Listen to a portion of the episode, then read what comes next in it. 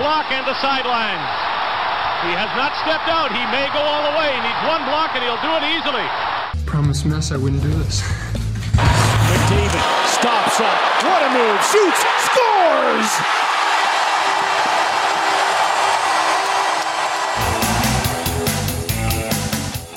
Hey, it's another edition of The Outsiders.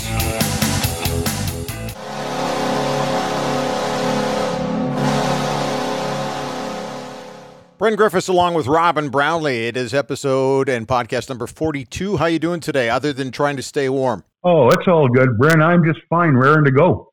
Uh, you can't complain too much about the way this winter has gone. You know what we're getting right now in the Edmonton area anyway? We're getting what's called winter.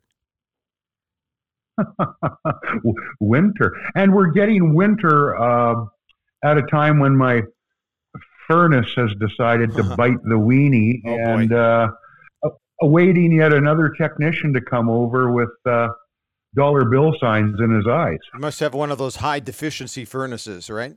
Is that what you got? It is it is highly deficient. Yes, indeed. Well, let's uh, let's talk about all the stuff that's been going on, and uh, let's kick things off with the NHL North. Big win for the Edmonton Oilers in Winnipeg with 0.7 seconds to go. That was a win they absolutely needed. And if they can find a way to win the next one, as much as we don't like to date our podcast too much, but from an Edmonton perspective, they need these two wins just to get back into the pack. Because as we've been talking, if you fall too far behind really early, you're never going to catch up because every night, because everybody's playing everybody, somebody is going to gain points on you or stay ahead of you. So they need to get back into the pack as fast as possible. That was a tough one for Winnipeg, too, last night.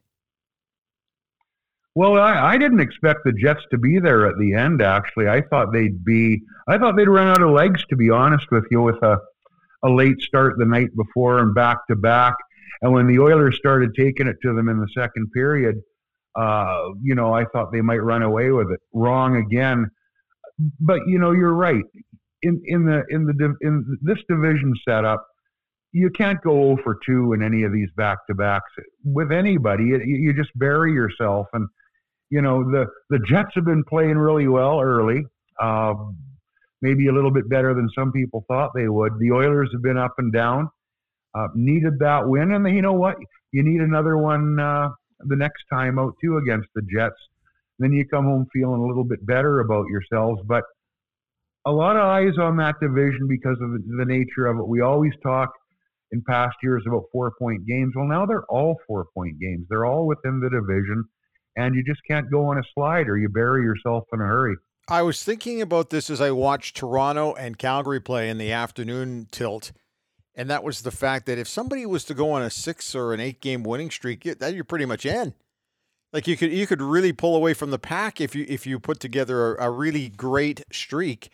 But right now, I'm not really sure anybody's going to do that. Toronto's been okay, Calgary's been okay, everybody's been okay, even Ottawa's been okay. So somebody eventually is going to start to put it together and you just got to stay close right now. The Edmonton Oilers also have to be encouraged by the play of Jesse Puljujärvi, who, not to my surprise, not to your surprise, I, I don't think anybody's surprised. Uh, He's finally started to develop into an NHL player, and he's playing a 200 foot game. Well, the thing about Jesse is this, and I got, used to get sick of hearing it, and some people uh, took that as me not liking the kid. Um, I grew weary in a hurry of he's not being given a chance. He's not being given a chance. Well, guess what? You don't necessarily get given anything. In a perfect world, are you put in the best situation to succeed? Well, sure. But every player's agent could say that. Well, I want my guy with better players. Jesse never really ran out and grabbed it uh, as a kid. And let's face it, he was rushed into the league, not his fault, but his problem. And he never put together a string of games where he went, yeah, that kid looks ready. Whether you can't, you know, you have no control over whether the puck goes in for you or not.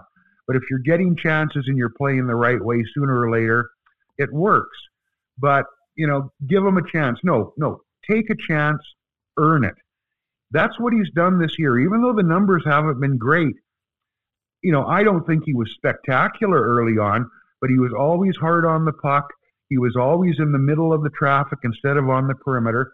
And he earned the shot that he got late in Toronto with McDavid in the last few minutes and then last night. And he had a hell of a game. I don't remember a better game from Jesse Puljujarvi. He's had games where he had more points. He's had a three point game uh, in a win over the Canucks a couple of years ago, and he got the game winning goal. That was a nice game, but man, he was just all over it in this one, and that's what you need. He's 22 years old now. He's he's grown into a big, strong man instead of a, a big, lanky teenager, and maybe there's something there. I'm not going to decree that he's arrived because of one game, just like I don't believe you, you talk about him in terms of a bust if he has a stretch where he's not good. And some people suggested that when he decided to stay home and play in Europe. Hell of a game last night. Let's see some more of it. But uh, you know what? It's like found money. He was away for a year. He, some people were writing him off. Now he's back, different player. So let's see what happens. Coming up a little bit later on, we're going to be chatting with Brent MacIntosh of the MacIntosh Group, who are fine sponsors of, of our podcast. And we'll talk to Brent because he's got a little bit of a interesting sports background with me. We'll explain that coming up in a little bit. But right now, we're going to get to uh, Rob Vanstone, who is a longtime writer with the Regina Leader Post. Obviously, going to talk about the NFL, Tom Brady. The Packers decision was a weird one. KC looked pretty sharp, right? So we'll get into that. Plus, Henry Aaron passed away this week, and we got to talk about Hank.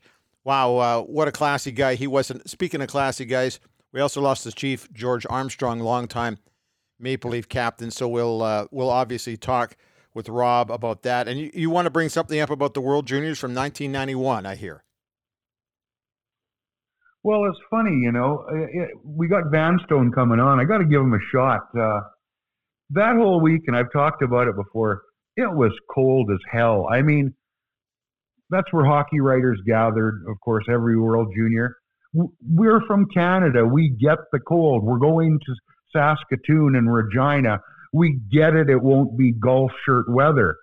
But uh, I was reading a column that Vanstone did a couple of years ago talking about some of the embarrassing moments in his career. Well, don't don't say it here. He, uh, Just blow it by him when we get. Uh, that's a, maybe that's a bad term to use here but we're going to get him on here in a couple of seconds. So don't say it here. Just throw it right at him and let's see how he reacts to it, okay?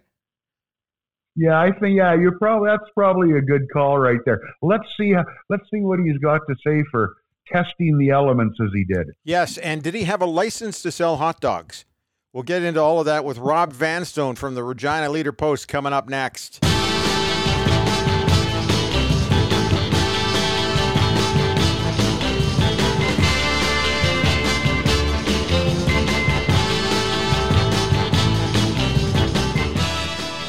I don't even know where to start with you. We go back a long, long way to this has got to be what year? 1980 what? 5. I remember it well. I was a journalism student at the University of Regina and you were the voice of the Warriors. And uh, I got a press pass to go to uh, Regina Pats games and I was sitting in the press box wearing my brown Mr. Bean suit. And um, and uh, I sat beside this nice person named Bryn Griffiths. And when you're a when you're just starting out, you don't you don't have any anything on a resume except I graduated from Campbell Collegiate somehow in 1982, and suddenly uh, another media person actually acknowledges your existence and is nice to you and chatty. I, that was amazing, and um, I planned to go to Edmonton that Christmas just with with my friends Mark and Roxanne Anderson over the holidays, and uh, the Oilers were at home to Philadelphia. And I remember saying to you, um, "I wonder, is there any way I could get media credentials for this game?" And you said, "Oh yeah, you just um, uh, you contact the Oilers and you ask for Elaine L." Which I did. I got media credentials. I was in a scrum with Wayne Gretzky when I was uh, just completing my first semester journalism school, and that was because I sat next to uh, the amazing Bryn Griffiths in the Agridome press box in November of 1985. We had a lot of fun, and Robin, wow. Robin, who's in Kamloops, man, You just can't say enough about the Western Hockey League or junior hockey. I mean, it was just so much fun, and still is for you, I'm guessing. Yeah, it's uh, it's always been something that I've loved. I mean, my dad used to be the Regina Pats organist, and uh, so from '71 to '74, I sat in a green folding chair in the in the doorway of the green organ booth in one end of the Regina Exhibition Stadium, and watched every Pats game for three years, including the Memorial Cup season in '74. So that's how far back junior hockey goes for me as a as an interest and as, and as a passion. It's something I shared with my dad. Now, Bryn, you said you didn't know where to start with Rob because you go back so far. I remember Rob in the Western Hockey League uh, when I was covering the Blazers. But there's one moment that jumps out at me more than that, and I was reading a, a column by Rob this morning, and it was kind of a. It brought me back to the World Junior Championship uh, at Sask Place and down in Regina. And Rob wrote a column a couple years back about some of the embarrassing moments he's had on the job. and one of them was showing up for the Russian team's flight uh, and discovering at a time when it was already, shall we say, bone chilling cold, with uh, and, and, realizing his zipper was open. How yes. the hell do you do that on the coldest day of the year? It's too bad they didn't put me on the no-fly list. um, well, the Russians, it was such a cold day, their flight was delayed and delayed and delayed and they were supposed to get in late at night. And um, eventually, I was told that the Russians will actually be, they've been diverted and they won't be coming until the morning. So I went home from work and went to bed. And I lay down, and all of a sudden the phone rings, and it's uh, one of the organizers. He says the Russians are basically he basically said the Russians are coming, and so and they're going to be arriving in the airport in 15 minutes. So I got dressed in an awful hurry, and it was so cold throughout that entire tournament, and just made a beeline toward the uh, airport. And I go running into the running into the entrance, and fortunately they hadn't arrived yet. And uh, so I had time to ponder my appearance, and re- realizing that I looked disheveled, thought I would just assess the spectacle that I was at that. And to my horror, I found out that uh, my fly was open. that's that's about as vivid a memory as I have of the 90, 91 World Juniors because it was just so embarrassing and uh, one of those uh, one of those signature uh, signature moments of a career. So that was your highlight of that event, getting a little frost on your Dewdney. So uh, so anyway, that's uh, that's quite amusing. Hey, let's let's talk about the Western League though before we move on here. What are you hearing? Like, what's what's going on? Are they gonna they gonna play? they sound like they're absolutely determined to play, and uh, good for them. Uh, you know, I don't know how, how, it's going to be done financially. They've received some assistance, at least in Saskatchewan, from the provincial government. Each of the five Saskatchewan-based teams is getting six hundred thousand dollars, which will help them a little. Yeah. Um, uh, I think from the stand, from a developmental standpoint, they want to be able to get their players on the ice for at least 24 games, and uh, you know, if they if they can't do that, is that does that hurt them marketability wise as far as players are considering playing in the Western Hockey League down the down the road? I think they showing that kind of commitment to playing is I think it's a good message to players and parents uh, that may reap benefits uh, in years to come. I wonder, considering the importance of, of not only the Western Hockey League but major junior hockey to the National Hockey League from a developmental standpoint will the AHL be kicking in any money to help them out here? And they've got their own challenges playing without fans. And Gary Bettman said recently the amount of money they're going to lose is in the billions instead of millions. But yeah, um, there'll be a little top up from the NHL to make this feasible, so their scouts can get a better read on the major junior players. You know, it's interesting, Rob. Everybody, big city, small town, uh, misses hockey. At least in the National Hockey League, you know, you, you can you can watch it on on television. Not to overstate, but the Western Hockey League is still a lot of smaller towns where, let's face it, if you don't have hockey to be interested and invested in over the winter, there's not a lot of other things to do you know, whether you go to the real small markets like the Jaw and the Hat and pick your pick your city. Um, it really is the lifeblood of a lot of these communities, isn't it? Yeah, we really notice it in Saskatchewan from that standpoint because of the five WHL franchises in Saskatchewan, three are community owned. And I mean, in Swift Current, you could take every resident of Swift Current and put them in in some larger WHL venues and still have seats left.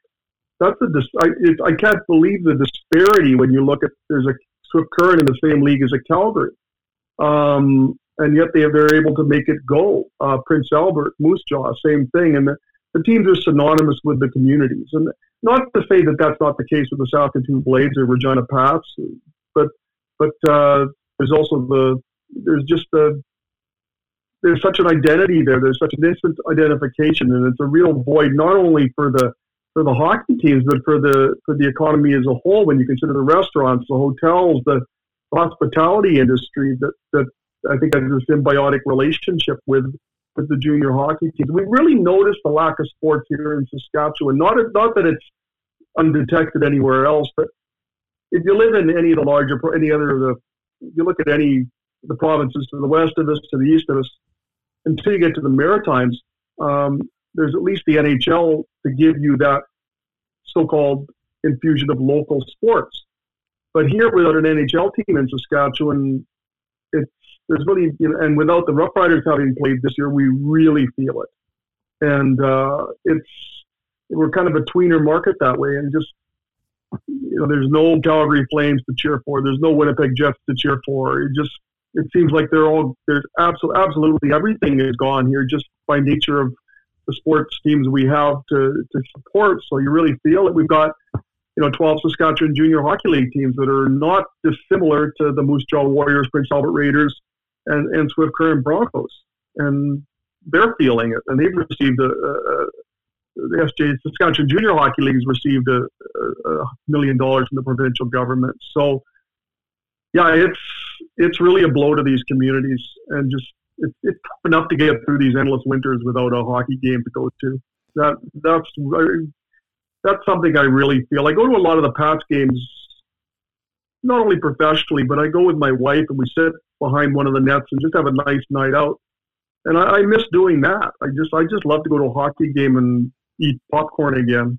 But you know, there we we there are tougher things to deal with in this world, and eventually we'll get through this, and we'll be something resembling normal normalcy. I would hope. Hey, if the Pats went just a couple of blocks away, they could be skating on the largest ice surface in the largest arena in the Western Hockey League. how, how, why did they think of flooding the field at uh, at Mosaic? Like, I, I saw pictures; it looks great it's amazing. And they had a media escape before they opened up to the general public, and it was open for 45 minutes, which was good because it gave me time to do one lap. And uh, it was just the first time I put skates on in 20 years, and I wore a pair of skates that I bought in 1987. So um, our photographer showed up and our videographer showed up, both from the Leader Post, and my skates were older than both of them. it was it was so cool to get out there and just uh, a little bit mournful, a little bit bittersweet because I just looked around and there's this, this amazing facility that we never could have dreamed of when I was growing up or even, you know, 15 years ago. And suddenly it's dormant and there's this massive rink. And uh, it's been so popular. Like t- every Monday at noon, registration takes place. And every Monday by about 12.01 p.m., it's full. Wow. And uh, I hope they do it every winter. It, it'd really be I think it'd be cool for some other communities to do. Just it's just a really nice, fun thing to do, and I can't imagine what it'll be like when more than thirty or fifty people get out there, or can get out there. You have the dubious honor, as do I, of being a Denver Broncos fan. We go that far back. uh, I uh, I I know how my connection came about because the guy who owned the team spent a lot of his life in Edmonton. How did you get stuck being a Broncos fan? I, have asked myself that this, these past five years. Um, before 1978, we didn't have cable television in Regina, and uh, the only my only link to the National Football League was through radio stations emanating from the United States. We only we only got games in in, on CBC back then once the CFL season was over. So my dad was a big radio nut, and I was a big radio nut.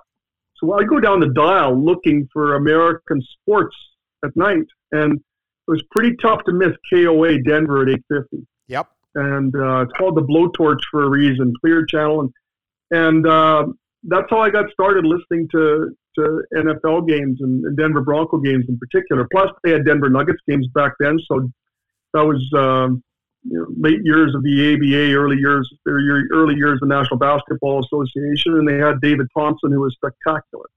So uh, I just listened to KOA all the time, and just I couldn't help but become a Bronco fan. I actually started out as a bit of a Steeler fan, and uh, just over time, I just kept it was more Broncos, less Steelers, and uh, I just I loved the '77 season. Helped. Uh, it was a year before we got cable TV. The Broncos go 6, 10, and 12 and two. They beat the Raiders in the AFC final, and are on to their first Super Bowl. And there was something about that team that I just fell in fell absolutely in love with. And over the years, it just got worse and worse. And over the last five years, they've just got worse and worse. But uh, absolutely love the Denver Broncos and just live and die with them. Rob, I got to tell you, that's absolutely bizarre. Not your fandom of those two teams. My first team that I cheered for, Pittsburgh Steelers. My second team, Denver Broncos, wow. bought the jersey. I remember going to Mile High Stadium uh, early years on the hockey beat. You could just, it was just across the parking lot uh, from the uh, Colorado Avalanche rink, McNichols Arena, then. And I remember just standing there thinking it was some sh- sort of shrine. And let's face it, it wasn't that great a stadium, but it was a place that I'd always identified with. That's uh, it's odd. I, I didn't know that about you. Um, hey, let's move north of the 49th for football because that's the next obvious thing. We're talking about, you know, the Western Hockey League in the prairies. What about the Canadian Football League? I mean, to me, and I'll get killed for this here, because I'm a Vancouverite. I'm not an Edmontonian. I'm a transplanted guy. Been here since '89. To me, Saskatchewan has always been the heart and soul of the Canadian Football League. Uh, you love to hate those guys with the billboards and the and the success they've had and the community team and everybody hopping in the car, whether they got to drive two hours or not. It's got to have been just awful for the people out there not to have that as part of their regular routine. Oh, it's it's just been terrible. Um, I thought about that a lot while I was skating around uh, Mosaic Stadium and uh, staring at the goalpost where, or the uprights, or the, the, the crossbar, pardon me, that uh, Cody Fajardo hit on uh, November, you know, November of, of 2019, and, and we November 17th, and we haven't had anything since then. You know, there's no football for more than 400 days, and in this new stadium with this charismatic quarterback with a team that finishes first for only the second time in the span of 43 years, and and and then suddenly all of this is on hold, and uh, it's it's contrary to everything I've grown up with and and and and just loved, and it's hard to believe that there wasn't a Canadian Football League season, and I'm still not certain that I can believe there will be one in 2021 it just um, it, it just boggles my mind, and I, I absolutely miss it. Uh, I've said this several times. I've, I've always been one who loves Canadian football but hates Canadian Football League preseason, and I've always grumbled about them. Just like just get on with the regular season. These are horrible. I will never take a preseason game for granted again. I will never take a practice for granted again. I just want to do what I do and enjoy a football game and and uh, just get back to the roots of what got me into sports in the first place. And I'm not sure that's different for Stampeders fans or Eskimos fans, Lions fans, what have you. If you're a fan of the Canadian Football League, you you feel this. Uh, there's not the widespread fervor in other places that there is here, but there's still, you know, tens of thousands of people in every market uh, that this means something to, and it's it's not to have a Grey Cup for the first time since 1919. Yeah. just, you know, there's bigger things in the world, but sports is great because it's a distraction and a lot of times from the from the real world, whether it's pandemics or bad news or just work or anything in general. It's one of the reasons we enjoy it. We can get our mind off things for a while sometimes, in, in addition to having something wonderful to watch. And the less sports there is, the more time there is to focus on COVID numbers Yeah. and uh, and just wonder about things. I just I can hardly wait till there's a till there's a Rider game to go to. I'm not convinced there'll be one before, say, late August or September. Uh, the vaccine and the virus are going to dictate a lot of that. But won't that be sweet? Yeah, it'll be it'll be great. Now they, you know, just before we got to you today, there was an interesting story, and Robin will pass it along here in a second. But it makes me question whether or not there's a little inside information on whether or not we may see a season or not when the head coach of the Edmonton, whatever you're going to call them, his name is coming up in the U.S. with an NFL team. Robin, what was the story this morning just before we went? Yeah, Farhan Lalji was reporting that there was interest uh, in Scott Milanovich by uh, the Indianapolis Colts as a quarterbacks coach. Uh, saw that for the first time this morning. Don't know if it's true, although I can't imagine Farhan putting it out there. Uh, if it wasn't, don't know if there's been any permission asked to talk to him. But uh, yeah, Scott Milanovich apparently is in the uh, crosshairs of the Indianapolis Colts. It just makes me wonder whether or not there's something we're not hearing. Yeah, I mean, and then what we're not hearing is something definitive from the Canadian Football League, and Yeah. something. We put out a, a statement to the fans on Friday that, when you really look at it, they say they plan to play and they're optimistic, but there's not an ironclad commitment such as that that I think you can say safely say that the Western Hockey League has made. And uh, the longer this goes on, you wonder if some coaches, especially given the impermanency of the coaching positions in general, are going to look at other opportunities, whether it's down south or in terms of the National Football League or even colleges. And uh, again, that just underlines the importance of just getting yourself back on the field and, if necessary, absorbing a bit of a financial hit in order to just get yourself out there. Because uh, it's just out of sight, out of mind. This is a league that was not without its issues before the pandemic hit. It took a pandemic for the league to come clean, basically, with by outlining the financial situation in which it uh, it was trying to make things go. And you know, when Randy Ambrosie talked about the overall losses that the, the league and the teams incur every year, uh, that was a, when he was talking to the House of Commons Committee on Finance. That was a real eye opener. It just the, there's so much raw raw emanating from the commissioner's office normally, but then when he had to make a plea for money, that's when you found out the, the, the degree to which the Canadian Football League was in a difficult situation. That was before the pandemic. Yeah, exactly. Hey, uh, we we don't have you for a ton of time, but uh, so there's a couple more things we need to touch on. One, one is here. I saw a uh, Sports Illustrated cover that you had put on uh, on Twitter that had been signed by Henry Aaron. It was uh, seven fifteen was the big home run for him, and I remember getting that. That was my first ever Sports Illustrated cover that I ever remember seeing come in my Wow. mailbox. As a kid, my dad said, "Do you want a subscription to SI? Let's get it." And the very first one was that was that episode. But Hank Aaron, what a guy who we just sadly lost this past weekend. What what a guy! How did you get that autograph? I wrote to him. I was um, inveterate autograph collector from 1980 to 1985, and I just that's pretty much all I did. I fed the dog and I wrote for autographs, and uh, sometimes they uh, went hand in hand because one day I got a I wrote to Allan Bester of the Toronto Maple Leafs.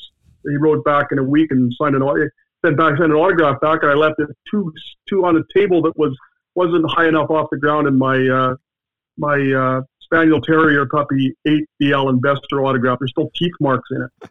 Um, that was my dog named Peeve, pet peeve. And uh, but I back then it was before autographs were really huge commodities. They were more of a personal thing, and the athletes, even entertainers, weren't deluged with mail the way they are now, and they weren't suspicious of people putting it on, you know, selling autographs. The, the some of the biggest names in sports would respond to mail back then. So I wrote to, to Henry Aaron, care of the Atlanta Braves, and within a week or two, I had his autograph. Wow. And that wasn't uncommon. Willie Mays, you know, there were a lot more players who responded who didn't than who didn't. And uh, that, know, Wayne Gretzky, I got his autograph through the mail. And uh, it was a really fun time just to go through all these binders of autographs lately and, and see some of the names that I was able to, to, to get. It, it's taken me back to some really fun years. And sadly, so many of these guys are gone now. That's what really, it's hard to flip through a page or two without seeing that there's an autograph of somebody who's passed, especially some of the ones we've lost in the past year. Yeah. It's uh, what a year. Well, you know, Rob, we just go to the last week. Um, George Armstrong, captain, you know, of the Toronto Maple Leafs, all those cups. And an absolutely, I don't know if in your travels you got to bump into him at all, but George was, and, and people say this a lot when somebody passes, but it's never more true. What a, a, a gentleman, what a welcoming face in the press box to visiting writers and media. He was always just such a welcoming guy. Good run at nine, nine years, but really sad to see it. Chief go. I heard I read a story on Twitter. I think it was by Lance Hornby of the Toronto Sun, and he said one day he was uh, musing out loud about uh, not having a ride home from a practice or something, and George Armstrong offered him a ride home, and they had this wonderful chat. Uh, and then George Armstrong drove him home. Who does that?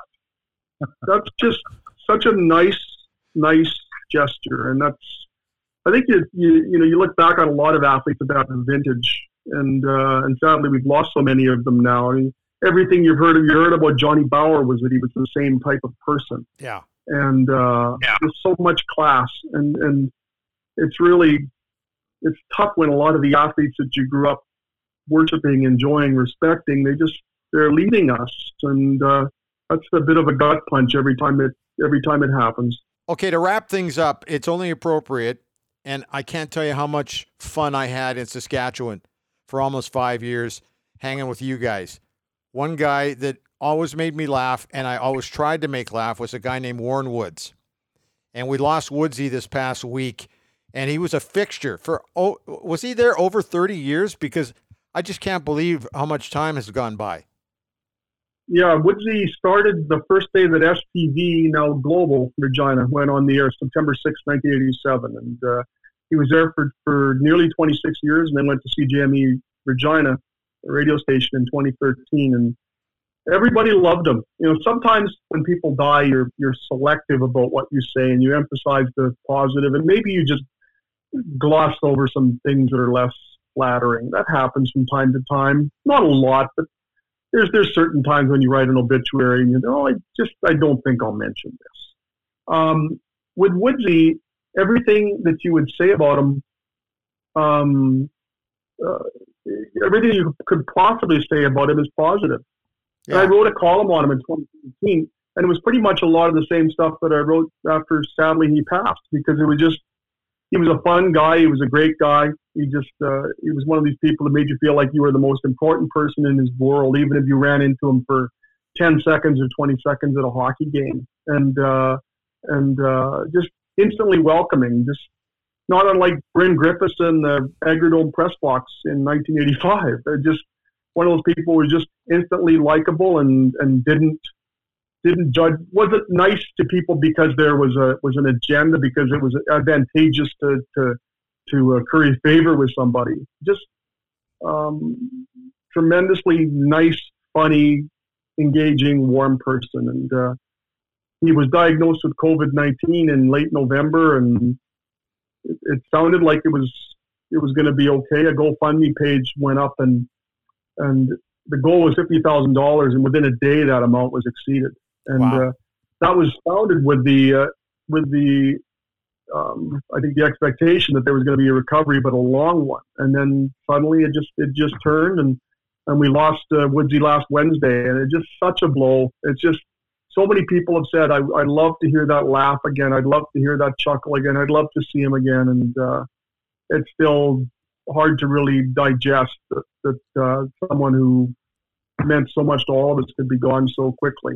And uh, it's been a sobering week around here. And you know, yeah, we've lost more than 250,000, 250 people in Saskatchewan after COVID, and look at the numbers across Canada and the U.S. There's just so many of these stories, and it's just so sad. And there's families who aren't aren't publicly as publicly, but certainly as sincerely are grieving the losses of people. And it's just when it hits, when it's somebody you know and and, and really loved, that's when it really drives it home that this is it's, it's not just statistics anymore. These are people that you care for.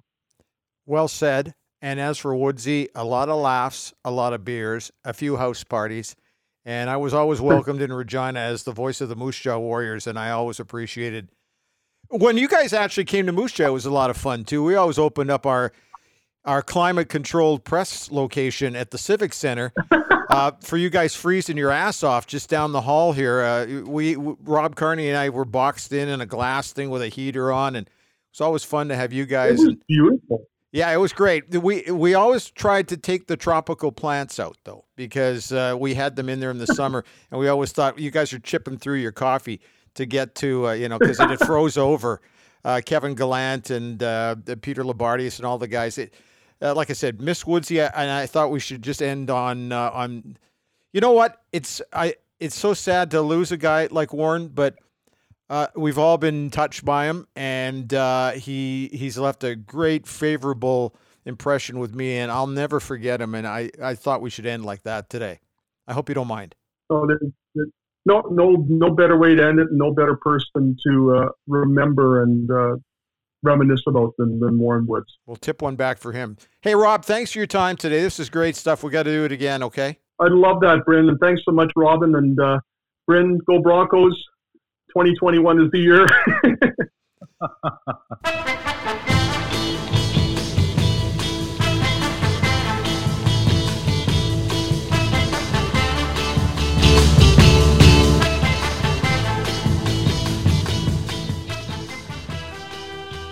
It's only appropriate we would have Brent MacIntosh on from the MacIntosh Group because he's a sponsor of our fine podcast and he joins us today. And there's a reason why he's here. One, he's a sponsor of our fine podcast, and also uh, we have a long history. We go back how far?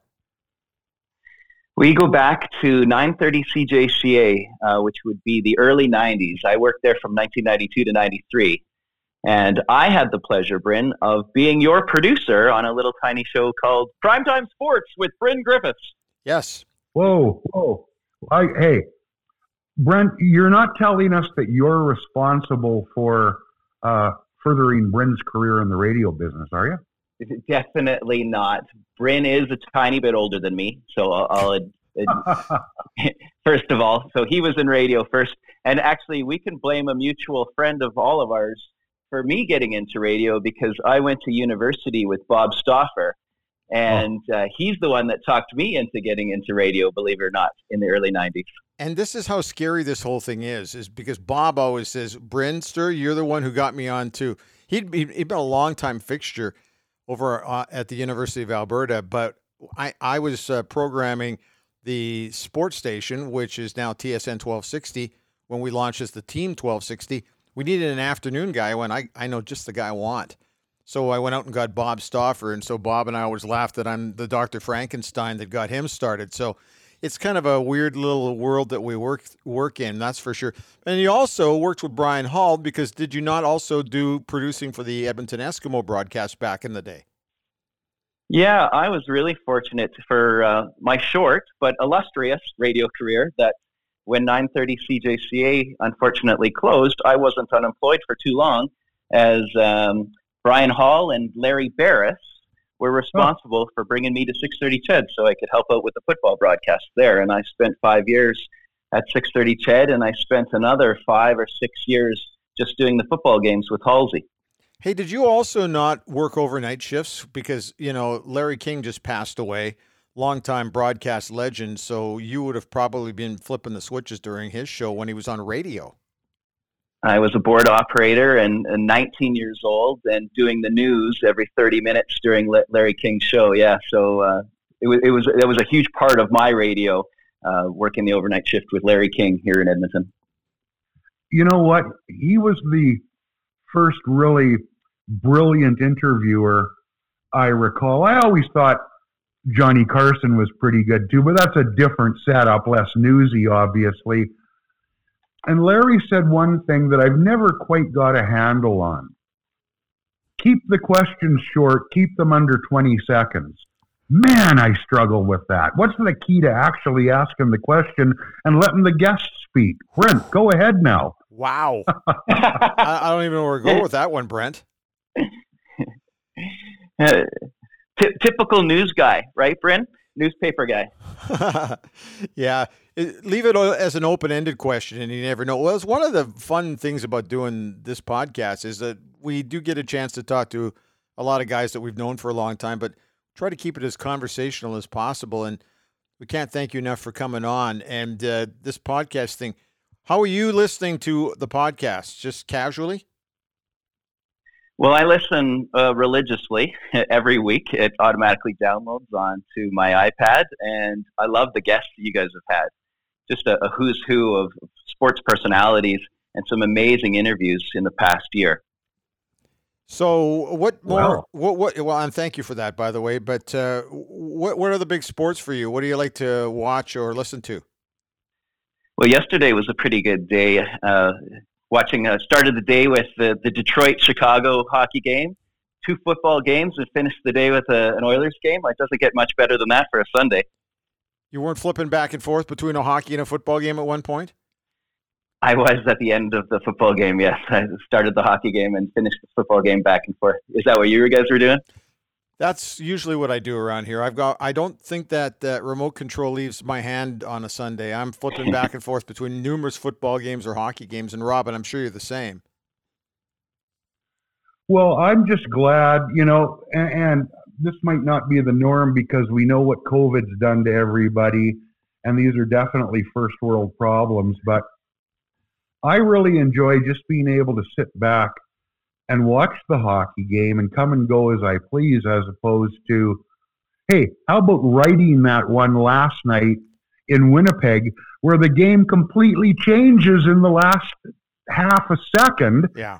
Uh, pounding off 800 words and then running for the plane. Um, much more relaxed pace for an old newspaper guy right now totally enjoy it, and I'm uh, yeah, I'm the king, of, one of the kings of the channel surfing crowd now too. Hey, Brent, I, I could say this, and I do frequently on our podcast. I'm going to let you say exactly. Uh, tell us a little bit about the biz and how it's gone, and how did you move from doing radio to this?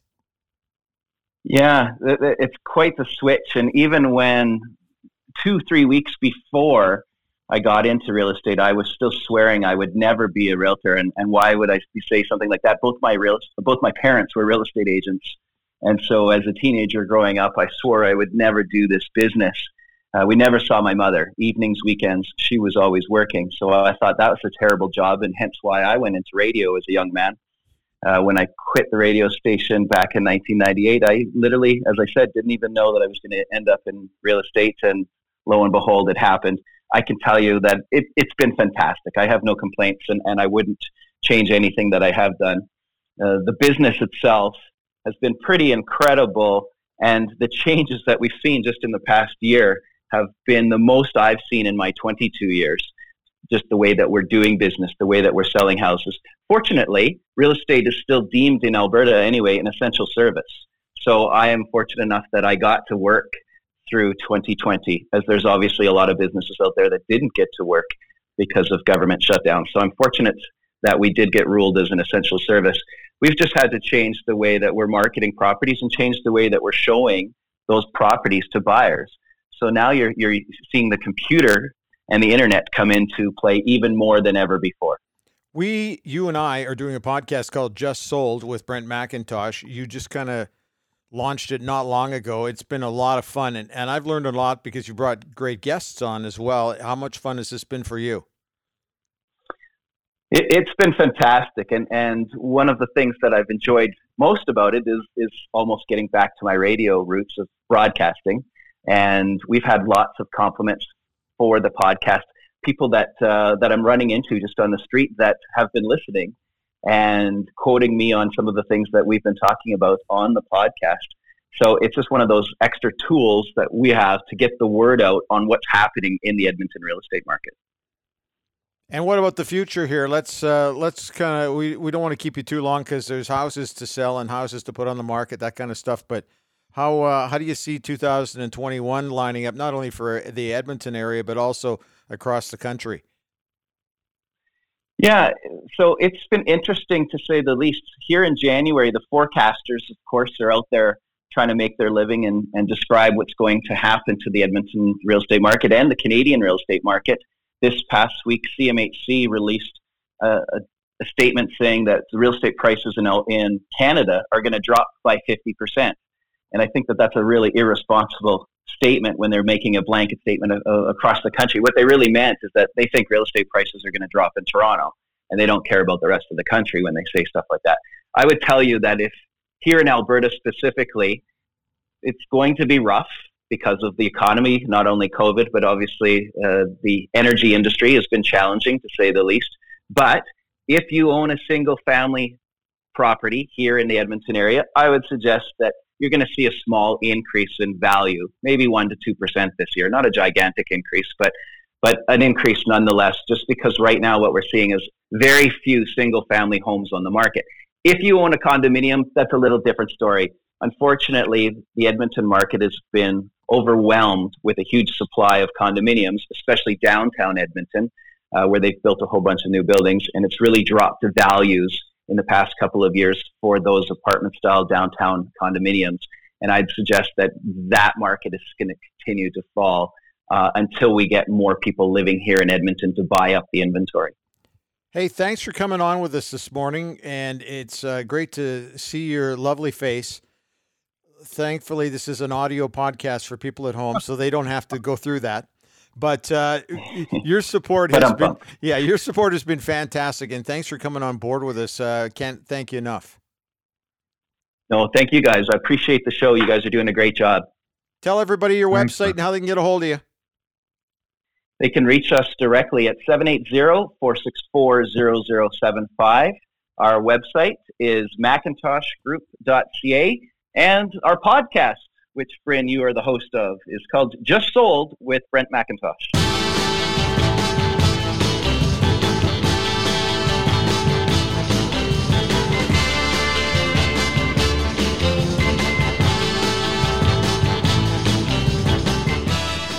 Okay, so there we go. Both Rob Vanstone and Brent MacIntosh on the podcast today with some great stories. Hey, uh, do you have anything, Hank Aaron? You have a Hank Aaron story before we move on? Other than just watching him and and watching how he guided his career and the, I think the only juice he was on was orange juice.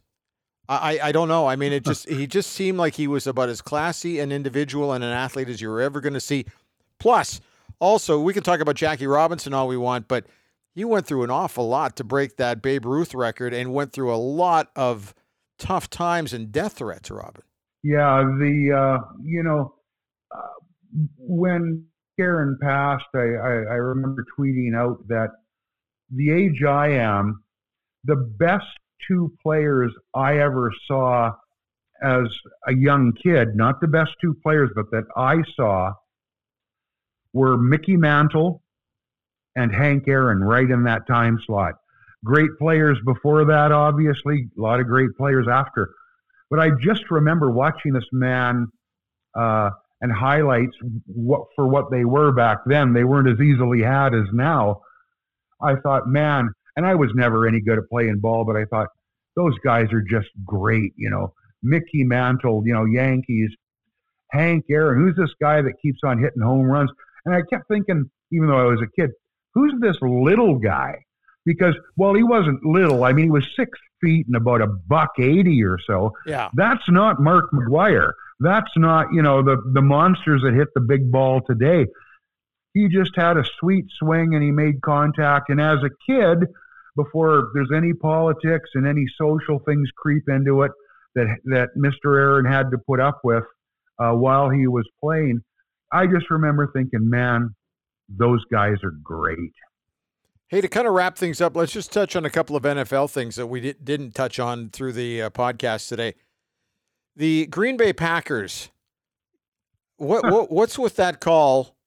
Like, what were they thinking there? Why why did they do what they? Why? I still I'm still speechless over that whole that whole episode. well, if you if you saw the post game with Aaron Rodgers, he was pretty much speechless too. He couldn't come up with a real good answer, and really, what's he going to say when the call when someone else makes the call? You know, it was it was bizarre, and some people would make the somewhat cruel joke. He had a, a Jason Moss moment there. Um, it didn't make sense to me. The bigger story, though, for me is Tom Brady. Like, is there some cosmic rule that he has to play in every Super Bowl or what? Well, don't I get it? I'm actually getting a little tired of the of people just you know. I know what success does. People just don't want to see the same guy winning and winning and winning and winning all the time. But there's a reason for it. I've watched a lot of great NFL quarterbacks, and uh, being a Denver Broncos fan, uh, Peyton Manning's right there for me. But Tom Brady is just one notch up, and he's going back to the Super Bowl again. It's going to be T Bay and Kansas City, but I, I just think at some point, when is he? When is he gonna? When are people gonna lay off, or is that ever gonna happen? I know people don't like him. Is it because he's too perfect? What is it? Like I, I can't I can't get my head wrapped around that. I think it's sadly a little bit typical today. He's successful. He's good looking. He's wealthy. He's a lot of the things that a lot of people wish they were, and there's some people that after a while, they just want to tear that down. How do you argue against Tom Brady at this point? I've never been his biggest fan, not out of dislike, just, hey, for the longest time, the Patriots are the Patriots, and that's a juggernaut. But if you don't give the man his due, man, you aren't paying attention. And how about Tampa Bay? They get to the Stanley Cup final, they win it. Huh. They're they're they're they're in the World Series, they don't win it, and now they're going to the Super Bowl. Yep. Probably not going to win it the way KC plays these days, but it still may be fun. And I don't want to write the old guy off like I might have done a few years ago because he keeps winning. And their defense is pretty damn Big, good too. Yeah, that's a fun town to be in right now, isn't it? The weird part is, is that they're going through this wonderful sports year and nobody can go to a game. It's the strangest yeah. thing. I mean, it's just bizarre. Yep. Hey, listen, thanks for your time today, and thanks for your time this week, and uh, lots more stuff coming up. I, uh, I, like I said, there were a lot of uh, moments this past week when I went, "What's with that?" Like I just, I had, I was scratching my melon more than once or twice over weird calls and strange things that had happened and things that I'd seen online. So it was just, uh, it was a fun week. If you're a sports fan, you got, you got to love the way things are playing out. Thanks for your time. Get that furnace Absolutely. fixed, will you? Yeah, I think I better look after that, huh? Yeah, exactly. All right, we'll talk to you next week.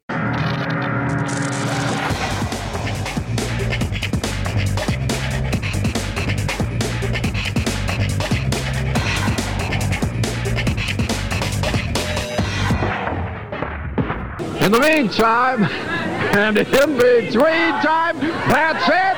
Another edition. One thing.